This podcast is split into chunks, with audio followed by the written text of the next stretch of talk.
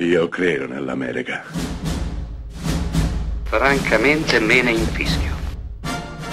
Io sono tuo padre. Anna Nishimasa. Rimetta a posto la candela. Rosa bella.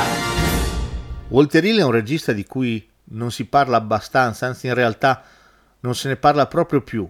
Beh, tra tutti i suoi film, dovendo cominciare a parlare di lui, il punto di partenza non può essere altro che I guerrieri della notte, The Warriors, film del 79 che ha gettato le basi per tutto quello che sarebbe venuto dopo, anche lo stesso Fuga da New York di John Carpenter, più tutti gli altri film distopici, metropolitani, che sarebbero arrivati da lì a poco molti di questi tra l'altro italianissimi. I Guerrieri della Notte racconta un mega raduno di bande di New York e dintorni che si ritrovano una notte a Central Park per sentir parlare un leader carismatico che in quell'occasione, mentre sta cercando di unire tutte le bande di New York perché collaborino insieme, verrà ucciso e la colpa verrà data proprio ai guerrieri di Coney Island.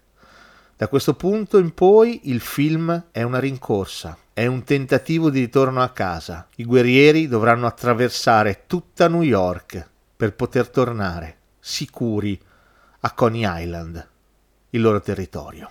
I Guerrieri della Notte è un film fondamentale, è fondamentale per il meccanismo narrativo che mette insieme per le scelte iconiche che fa.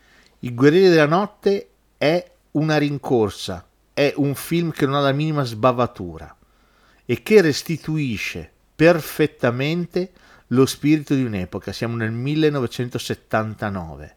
Siamo in piena New Hollywood, siamo in piena controcultura. Questo film, che non deve stupire, ha infiammato le masse di tutto il mondo va a raccontare un sistema che è al collasso, in cui le regole non valgono più, in cui l'unica cosa che conta è cercare di salvarsi. Lo fa nel modo migliore in cui Walter Hill sapeva farlo, usando l'azione, usando il cinema.